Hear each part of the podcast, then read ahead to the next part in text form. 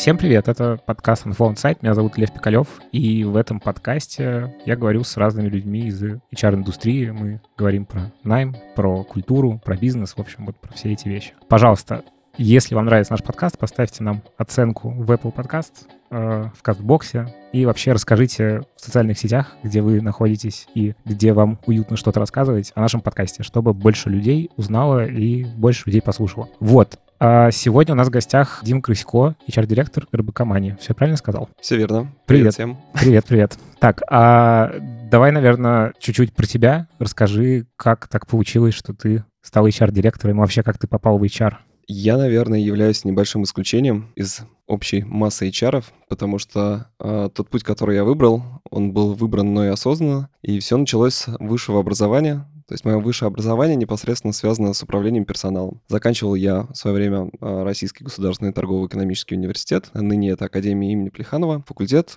управления персоналом. Банально почему? Потому что люблю людей, э, люблю взаимодействовать с людьми, и мне нравится организовывать процессы вокруг людей для того, чтобы им было комфортно работать в рамках компании. А ты прям пошел учиться вот именно с такой мотивацией? Или это как-то более случайно получилось? С такой мотивацией прежде всего, вот. И э, вторая мотивация на втором месте — это, конечно же, рекомендации э, людей, э, которые меня окружали, потому что выбор был достаточно широкий среди специальностей. Сразу оговорюсь, я не технарий, а гуманитарий чистой uh-huh. воды, поэтому что-то интересное хотелось выбрать. Не хотелось идти по пути экономиста или по пути юристов, да, которых было огромное количество на тот момент. Заканчивал я учиться в 2011 году, поступал в 2006 году. Ну да, это уже излет, на самом деле, экономистов, юристов, да. которых в 90-х все, значит, все вокруг родственники говорили, надо идти туда. Все верно, все верно, да. все так. Поэтому выбор был непростым, но в то же время хотелось э, чего-то нового и интересного. Круто. А можешь кратко рассказать свой путь? Путь? Ты выпустился, что было дальше? Э, на самом деле путь достаточно интересный. Э, во время обучения мне приходилось работать и в рекрутинговых агентствах, и в банке небольшом. После того, как я закончил университет, точнее на последних курсах, я уже начал работать в крупном банке, э, топ-30 на тот момент. И, наверное, как большинство процентов 80 HR начинал как раз-таки с подбора. Uh-huh. Вот я работал в подразделении подбора персонала в огромной-огромной банковской структуре, где работало порядка 6 тысяч человек. Это банковская группа. В нашем подразделении было порядка, наверное, человек 10, и я на тот момент э, занимался подбором в IT-подразделение. И так интересно совпало, что это был, получается, 2000, наверное, 11-12 год, начался хайп э, финтеха. Uh-huh. И э, моя непосредственная работа связана там с подбором и активным интересом, в том числе э, в современных IT-правлениях. Из этого всего получилась такая синергия, вот, и это определило мой дальнейший путь. И после этого я попал, устроился на работу в венчурный фонд, uh-huh. в котором мы развивали как раз-таки различные финтех-проекты. Окей, вот где-то там случился РБК Мани после этого? Э, РБК Мани случилось где-то два с половиной года назад. Угу. Вот, это уже осознанный выбор, осознанные шаги и, да, э, позиции HR-директора в компании РБК Мани. То есть ты сразу приходил как HR-директор? Да. А расскажи теперь тогда про РБК Мани, что это такое, Компания РБК Money — это пионер платежного рынка и платежной индустрии в России. А, компания в прошлом году исполнилась 18 лет. А, изначально компания а, называлась RuPay. На самом деле у компании было несколько вех развития, в том числе компания была под крылом медиахолдинга РБК. Но после определенных событий компания была выкуплена текущими бенефициарами. Это братья Бурлакова, Денис, Кирилл. Компания на текущий момент является лидером платежного рынка. На самом... То есть вы платежный шлюз, очень если упрощать. Э, если упрощать, но да, грубо можно сказать так, но на самом деле а, от платежей так таковых мы в последнее время уходим э, в сторону продукта полноценного. Uh-huh. То есть сейчас э, мы запустили не так давно, это около полугода назад OpenAPI процессинг, первый в мире. Команда наших разработчиков упорно трудилась, и мы представили миру это решение. Расскажи подробнее, что это значит. А, грубо говоря, а, любая из компаний или банк может а, у себя приземлить процессинг uh-huh. и принимать платежи. На чем вы в этом смысле зарабатываете? Ну, собственно, наше решение распространяется по модели open source, и зарабатываем мы на том, что помогаем нашим клиентам допиливать ряд там фичей или инструментов, необходимых для реализации внутреннего проекта. Окей, хорошо. А в целом это там главная кор-часть бизнеса или ну как еще он, как вообще он устроен, что вы делаете помимо этого? На текущий момент это становится приоритетным направлением деятельности компании, угу. вот, потому что платежи для нас уже э, таковые э, становятся неприоритетными. То есть мы пошли в сторону open source продукта. Дима, расскажи, как э, получилось, что вообще этот продукт появился? Там какая-то, угу. видимо, предыстория есть. Что касаемо нашего open source э, решения, то все, опять же таки, нетривиально достаточно. Выросло это все из небольшой инициативы, э, которую мы решили попробовать и рассказать об этом миру. Наш технический директор Антон Куранда выложил пост на сервисе Хабр, в котором рассказал вообще о том, что для чего мы это делаем, как мы хотим попробовать развивать этот продукт, и что самое интересное, после а, публикации этого поста буквально на следующий день к нам а, выстроились в очередь потенциальные партнеры и клиенты, которым было бы интересно в рамках своих а, компаний это все реализовать и приземлить. Для них минусы — это, по сути, ну, зависимость от каких-то внешних ребят, которые им предоставляют, ну, вот эти процессинговые услуги.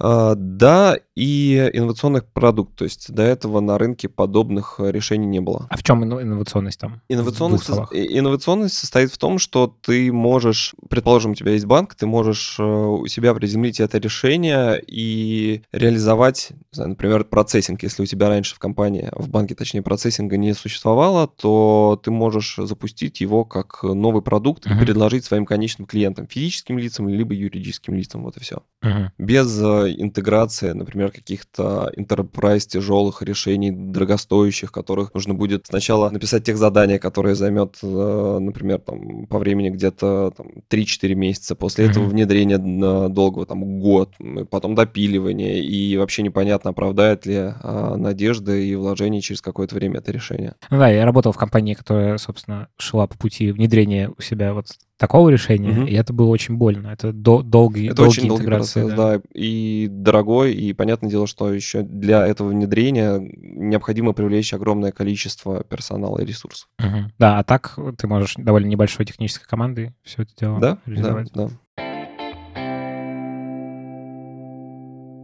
Расскажи, как вы устроены, там, сколько mm-hmm. у вас людей работает, вообще, mm-hmm. как структура компании выглядит? А, структура компании выглядит достаточно э, интересно. Это большая команда разработки, порядка 50 человек есть направления, которые занимаются сопровождением деятельности бизнеса, бэк-офис, типичный HR, финансы, юристы. Есть компания, которая взаимодействует с регулятором. Mm-hmm. Мы подчиняемся Центральному банку Российской Федерации. Есть а, также компания, которая э, имеет британскую лицензию FCA, потому что наша деятельность э, сосредоточена не только на России, но и на странах европейского региона. Есть команда аккаунтов, поддержки. Э, в целом э, численность штата на текущий момент порядка 150 человек. Но в 2021 году мы определенно будем расти. В целом, как вы растете быстро? Если говорить про цифры, то каждый месяц в компании примерно плюс-минус 4-5 новых сотрудников. Mm, то есть довольно, довольно такой темп. Да, довольно быстрый э, темп. Э, на самом деле компания растет достаточно синергично. Э, мы понимаем, что там, если растет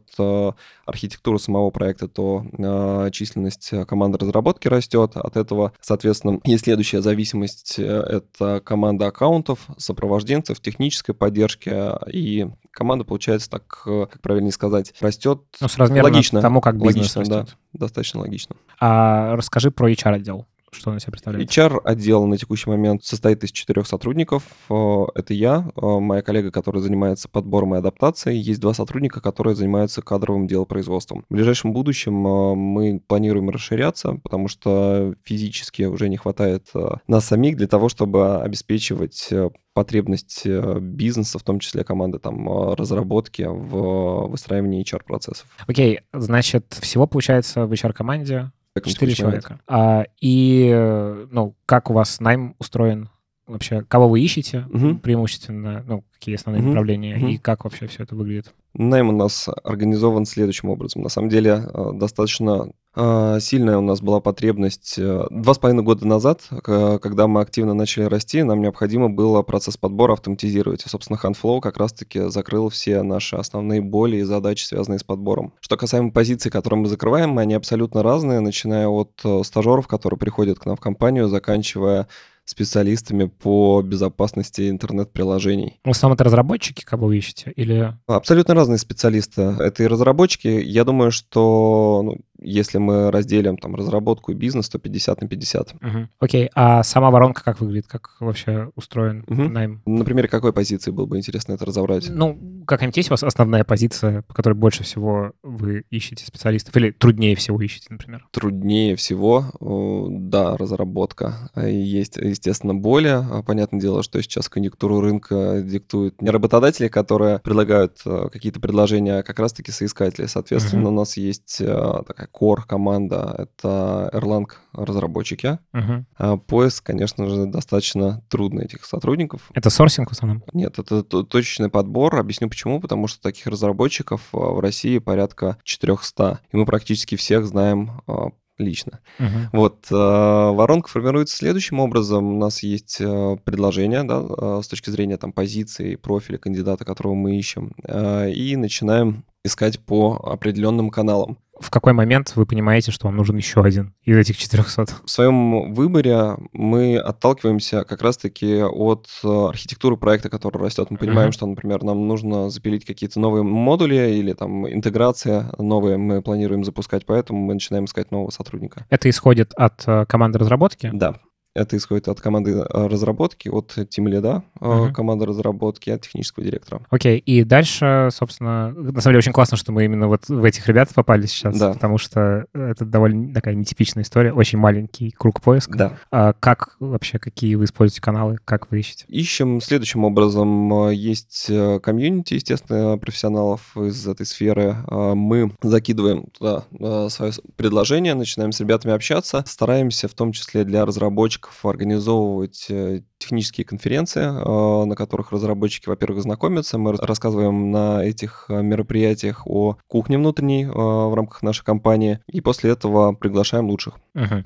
А, ну, в целом, то есть это все, получается, история про развитие комьюнити и уже в нем вы... Да. А, а каких-то, ну, вы учите людей? А, да, у нас есть, в рамках нашей компании существует лет, летняя школа программистов. На самом деле она сейчас а, приобрела немножко а, другой формат. Из-за ковида? На самом деле мы не стали ограничиваться исключительно летней школой, рассматриваем варианты привлечения студентов круглый год. Вот, поэтому практически всегда находимся в поиске э, этих сотрудников. А как устроена сама школа? То есть э, что это такое? Что из себя представляет? Школа представляет из себя некий курс, который был разработан этим лидом ранее. Вот э, с помощью этого курса потенциальный сотрудник-студент изучает э, на практике в бою, какие могут быть э, использованы решения uh-huh. в рамках языка программирования. После этого, соответственно, самых лучших студентов по прохождению курса, если брать например, там, летняя школа, которая у нас существовала, это несколько месяцев, порядка там трех-четырех,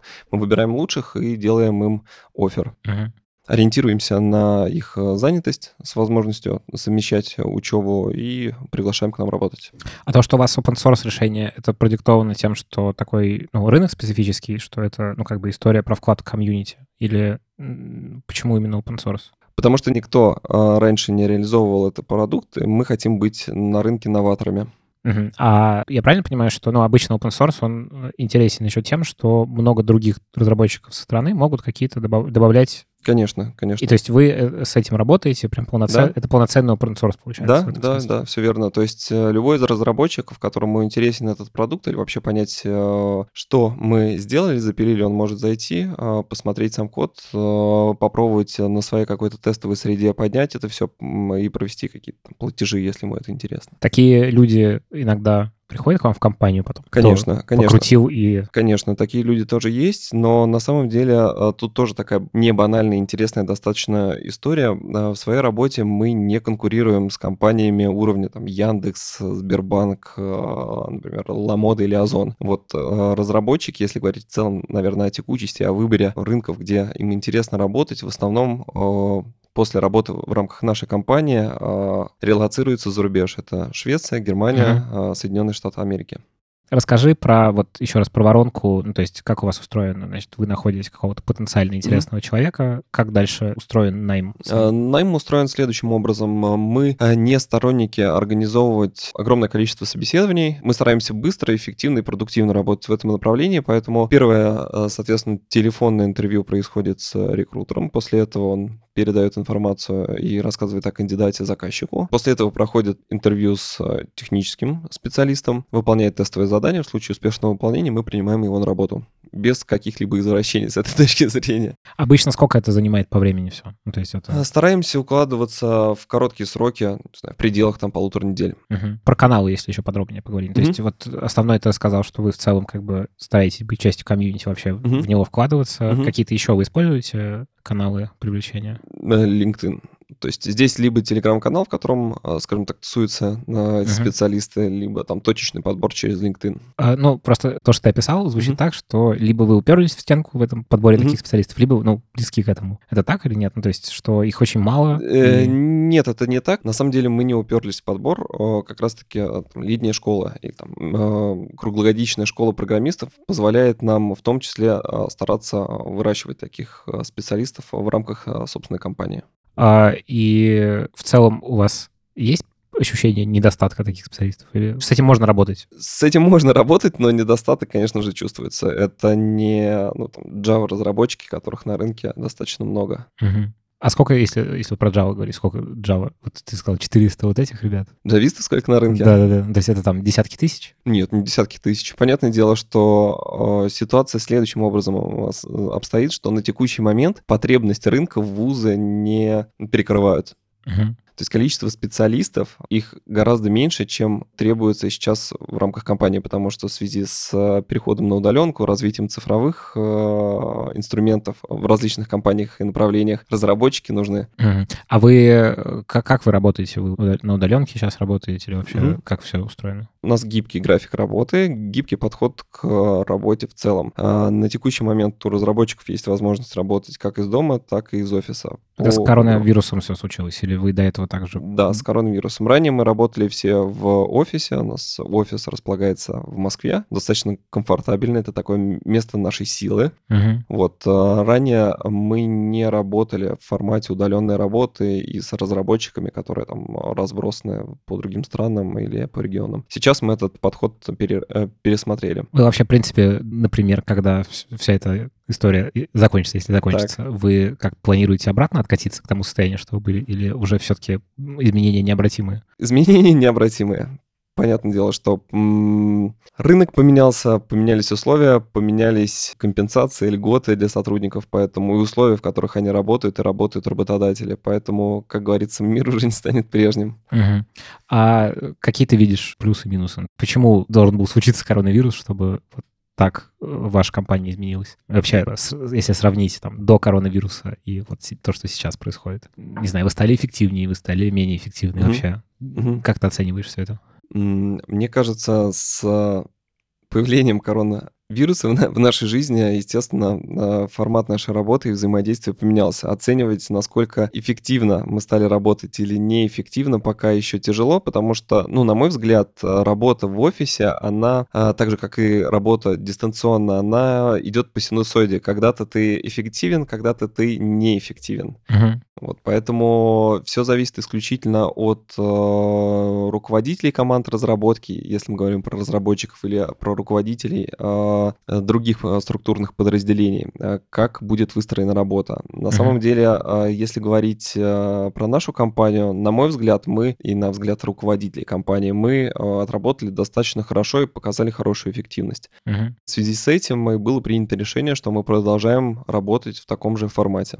Окей, mm-hmm. okay. а расскажи вот если как раз затронул угу. про структуру вообще, как у вас устроены эти... У вас несколько команд разработки, видимо, или как Угу. Как все это поделено, как это э, построено? Да, команда разработки состоит из э, нескольких э, юнитов. Это команда Erlang разработки, это команда Java разработки, угу. фронтенд разработчики, большая команда девопсов и команда, которая занимается технической поддержкой. Также есть команда, которая занимается безопасностью приложений. То есть у вас это как продукты выделены или это... По стеку. По стеку. По стеку, да. А как вообще сам продукт формируется, если это так? Как вообще устроена работа над конкретными задачами? Угу. Как они ставятся? Кто отвечает отвечает? Да, гибкие методологии. За, соответственно, продукт отвечают э, продуктологи, э, продукт-менеджеры, и за сами процессы отвечают проекта.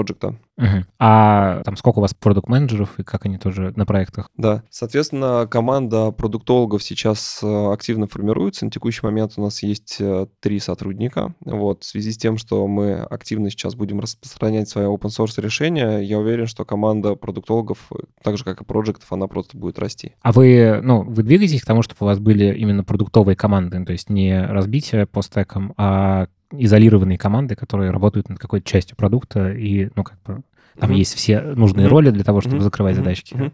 Uh, да, я думаю, это на самом деле правильный путь, ну, некая такая матричная модель управления, mm-hmm. которая будет позволять команде uh, работать продуктивно и эффективно. Потому что на момент, когда мы, скажем так, развивали исключительно там интернет-эквайринг и различные платежные методы, э, там, стандартной структуры по как раз-таки командам там, разработки, ее хватало. Mm-hmm. Сейчас мы из э, статуса стартапа мы переросли уже в нечто большее. Mm-hmm. Соответственно, подход, он тоже должен меняться. Ну, то есть вы вот туда двигаетесь, а вы какие-то эксперименты сейчас проводите с этим? Или... Э, нет, мы просто начинаем внедрять наш продукт э, нашим одним из первых там, клиентов и смотрим посмотрим, насколько эффективно mm-hmm. себя покажут эти модели. Клево. Окей, а расскажи, как дальше? Ну, то есть вот человека вы наняли, mm-hmm. что с ним дальше происходит? Как адаптация выстроена? Mm-hmm. Как вы учите mm-hmm. вообще? Адаптация выстроена следующим образом. Мы запилили собственного э, чат-бота в Телеграме, который позволяет новичку даже человеку, который еще не вышел к нам на работу, узнать чуть о компании побольше, о внутренних процессах, о бенефициарах, о льготах, бенефитах, посмотреть, э, там, познакомиться со своими коллегами. Вот этот чат-бот мы написали сами, он э, на текущий момент э, перекрывает все наши потребности, но есть понимание того, что направление чат-ботов на месте не стоит, есть некие там предиктивные технологии, которые позволяют сотруднику общаться с этим чат-ботом, есть понимание того, опять же таки,